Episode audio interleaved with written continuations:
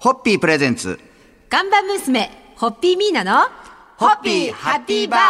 皆さんこんばんは、ホッピーミーナです。こんばんは、落語家の立川しららです。えー、今週はホッピーハッピーバーよんせんかい突破、そして番組じゅうごしゅうねんを記念して、はい、えー、ホッピー本社があります赤坂から素敵なゲストとオンラインでつながっております。はい、えー、赤坂一月通り商店街にあります陶磁器専門店、うん、東光堂さんのさん代目吉岡総一郎さんです。よろしくお願いいたします。ようこそ。よろしくお願いします。お願いします。えー、番組放送回数がよんせんかいを突破し、うん、じゅうごしゅうねんを記念してさまざまなプロジェクトをお届けする予定ですが、うん、その一つが赤坂の街を一緒に盛り上げていこうという、はい、すみません、ありがとうございます。はい。で、あの先日ろくがつじゅうくにち土曜日ですかね、はいはい、えーオンラインで配信しました、はいはい、赤坂あかね祭りでも吉岡さんにご出演いただきまして、ご出演どころか一緒に作ったっていう、はい、その節はどうもありがとうございました、はい、本当にこちらこそありがとうございます。で、はい、オンライン出演の反響はどうでしたか、吉岡さん。もう街の方もそうですし、はい、それ以外の方も各方面から本当に楽しかったっていう、逆に感謝されるようなコメントをたくさんいただきましたね。へー、やっぱり、はい、ほっとしたほっとしたミーナさんも今その吉岡さんの言葉を聞いてホッとされてますよ。そうそう、なんか実行委員でありながら、はい、当日はこうちょっとパーソナリティとしてかなりこう責任を感じながらあのにじかんさせていただいたの で, で、ね、はい、あ、今のでホッとした今あれからにしゅうかんぐらい経ってますけど、そうそう、ちょうど実を言うと、はい、この収録をしている、はい、明日イベント本番以降初めて一度に返して、あ、そうですか。あの今後に向けての振り返りと今後に向けてのってタイミングだったので、はい、ちょっとそれぞれがもらってるフィードバックをまだシェアしてなかったのです。今ホッとした、はい、あの今の一言でホッとされてますよ、皆さんが本当にホッとした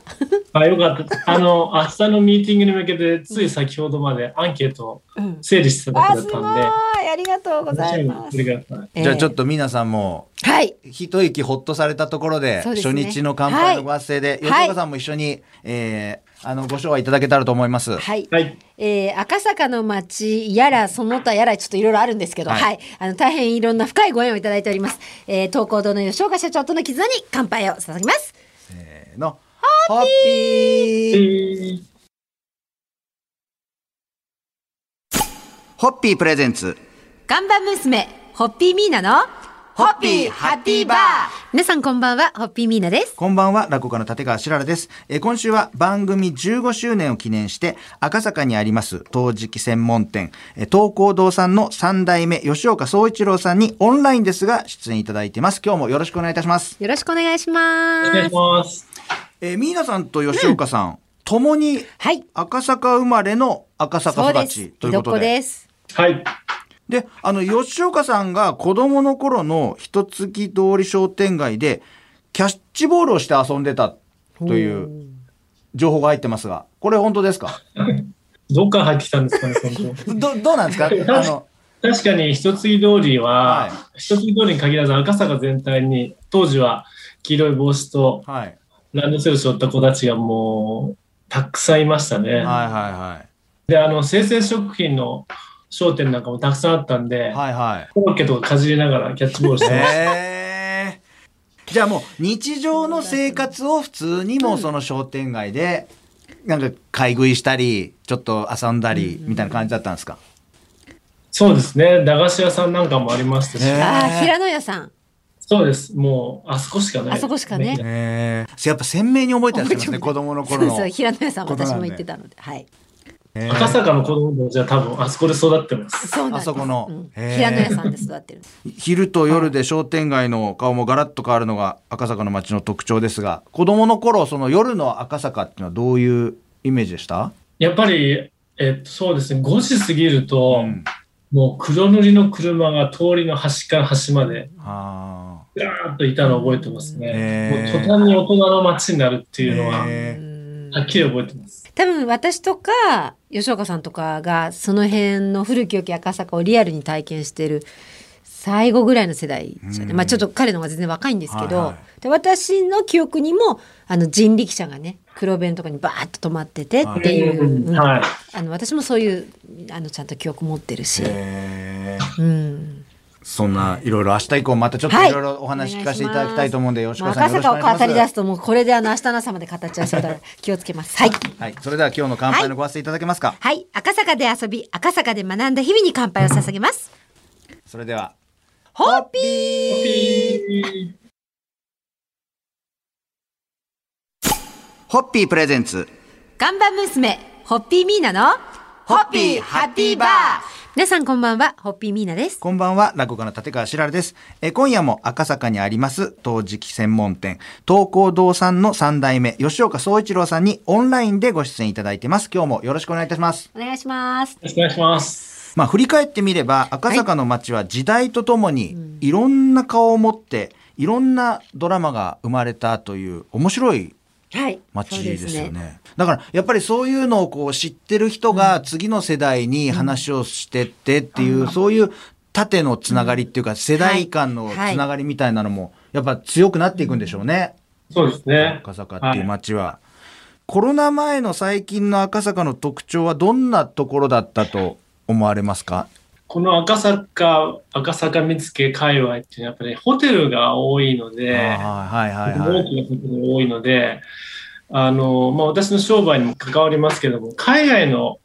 観光客の方、はい、あとビジネスで来られてる方っていうのが非常に多かったですよね。うん、あのラグビーのワールドカップの時なんてもう街の中にジャージ着た方がすごいいましたからね。ああ、そうなんだ。でも言われると確かにそうですね。赤坂の街って海外の方いっぱい多く見てたのがやっぱり、あ、そうだ最近はやっぱりこういう状況なんでっていうのを言われて気づきますね。うんうんうん、結構いろんなところへのアクセスもいいじゃないですか。はいはいはいはい。旅行も充実してるので、うんうん、なのであの宿泊先に選ばれる方多いみたいですね。うん、空港からダイレクトにね、成田からでも羽田からでも来れて、うん、でそうそう何かあった時にもすぐそこから移動してで便利なんですよね。はい、うん、まあそんな中でこういう時こそ頑張ろうという声が上がり、先日の赤坂あかね祭りのようなイベントができたというのもやっぱこういう赤坂という街だからこそですよね、吉岡さん。はい。もうね、誰も誰しもやめようって言わなかったっていうこと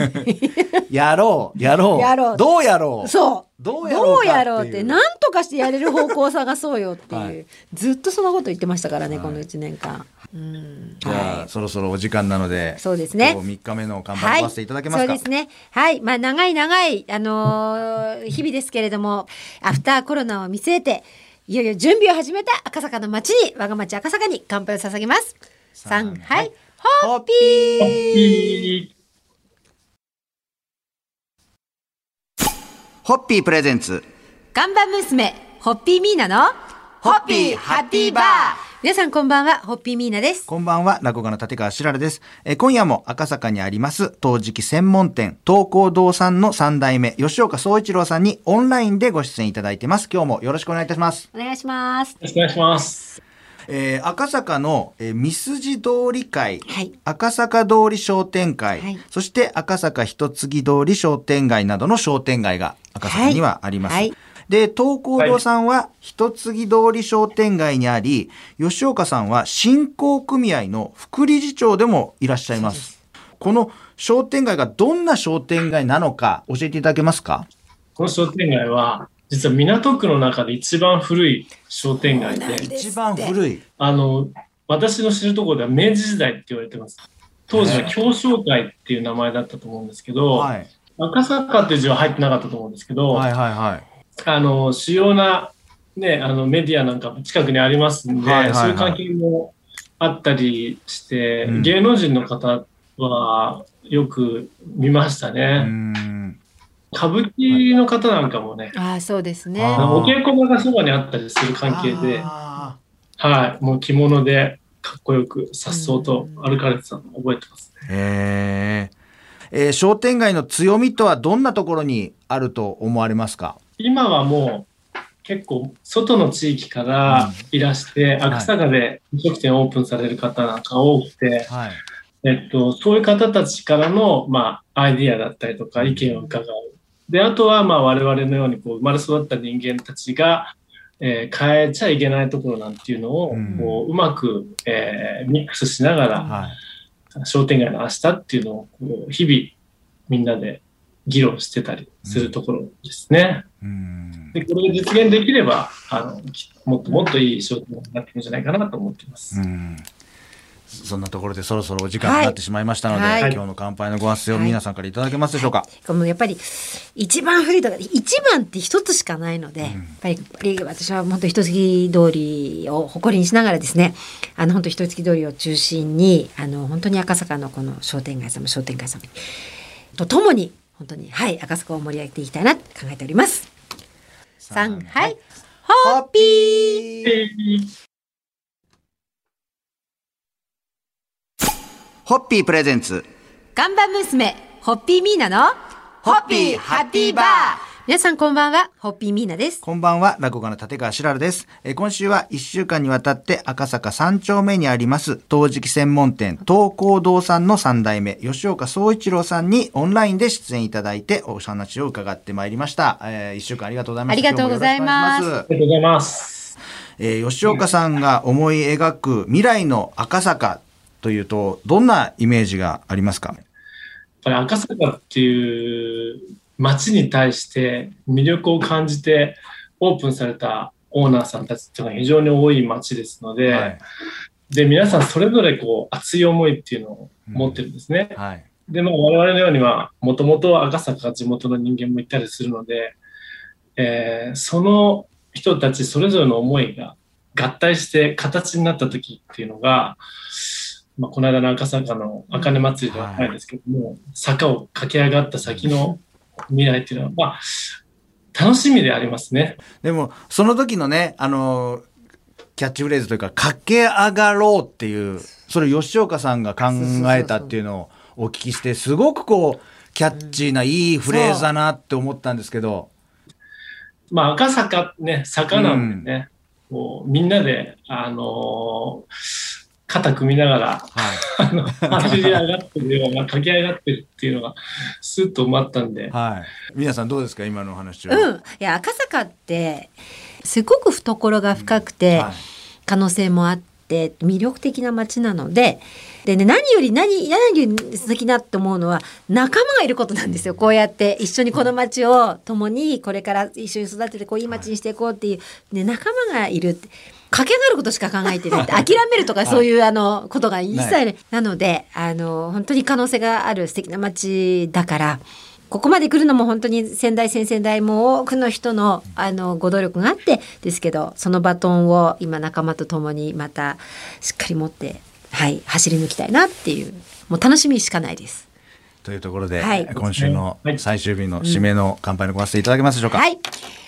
えー、我が町赤坂がですね、これからも駆け上がり続け輝き続けることを夢見てっていうか、それを目指して、はい、頑張ります。それではホッピー。